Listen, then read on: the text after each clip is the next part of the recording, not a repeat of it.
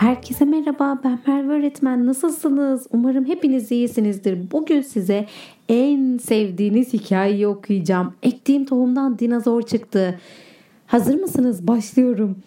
Yaşasın diye uyandım. Harika bir bahar günüydü. Hava çok güzeldi. Güneş gökyüzünde pırıl pırıl parlıyordu. Bahçeye çıkıp küçük havuzumda saatlerce oynayacaktım. Hemen üstüme değiştirdim. Tam oyuncaklarımı alıp bahçeye çıkıyordum ki birden Bye Bars Annem elinde bir sepet dolusu bahçe malzemesi ve tohum paketiyle beni bekliyordu. Bunun ne demek olduğunu maalesef biliyordum. Bütün gün bahçede çalışacaktık ama ben bahçede çalışmayı hiç sevmiyorum. Annem hadi Bay Mars'cığım çok eğleneceğiz bahçeye biraz sebze ekelim dedi. Bütün gün bahçedeki otları yolup toprağa kazdık. Hava öyle sıcaktı ki homurdanarak artık bitirebilir miyiz diye sordum anneme. Bunları da ektik mi işimiz bitiyor dedi annem. Elime bir avuç dolusu tohum verdi. Bakalım bu tohumlardan neler yetişecek? Çok heyecan verici değil mi? Tohum paketlerinizi hızlıca yırtıp aldım toprağa serptim. Hiç de heyecan verici değildi. Oh bitti. Ertesi sabah uyandığımda her şey çok garipti. Odamın camını açınca bir de ne göreyim? Bizim bahçe büyük bir ormana dönüşmüş.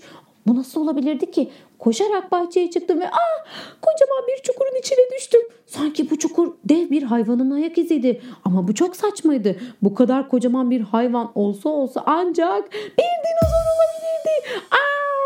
İmdat! Bu gerçekten de kocaman bir T-Rex ve daha da kötüsü kesin bunun karnı aç. İmdat!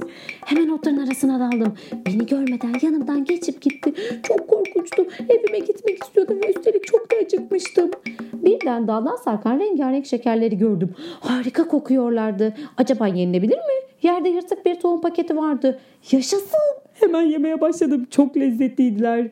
Bu gerçekten çok ilginç. Orman bir gecede oluşamaz ki. Şekerlemeler de ağaçta yetişmez. Ayrıca dinozorların da nesli tükendi. Artık yaşamıyorlar.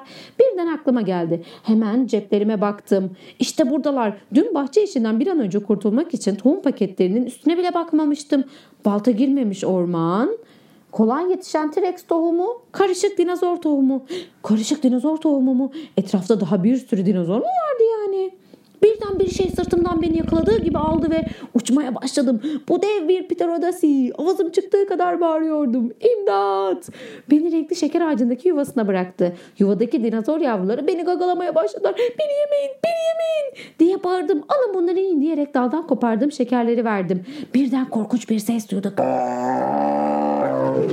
T-Rex bir Stograsi'ydi. Daha önce hiç gerçek bir dinozor görmemiştim. Hemen beni görmesinler diye eğildim ve onları seyretmeye başladım. Ben hareket edince ağacın dalları sallanmaya başladı ve T-Rex yukarı baktı. Beni gördü. Etrafı kokladı ve ağzını kocaman açtı. Bir an önce buradan uzaklaşmalıydım. Hemen yuvadan atlayıp kaçmaya başladım. Ama T-Rex üzerinde bulunduğum dalı dişleriyle koparıp attı. Hızla eve doğru koştum. Kendim odamın camından içeriye zor attım. Hemen pencereyi kapattım. Çok korkuyordum.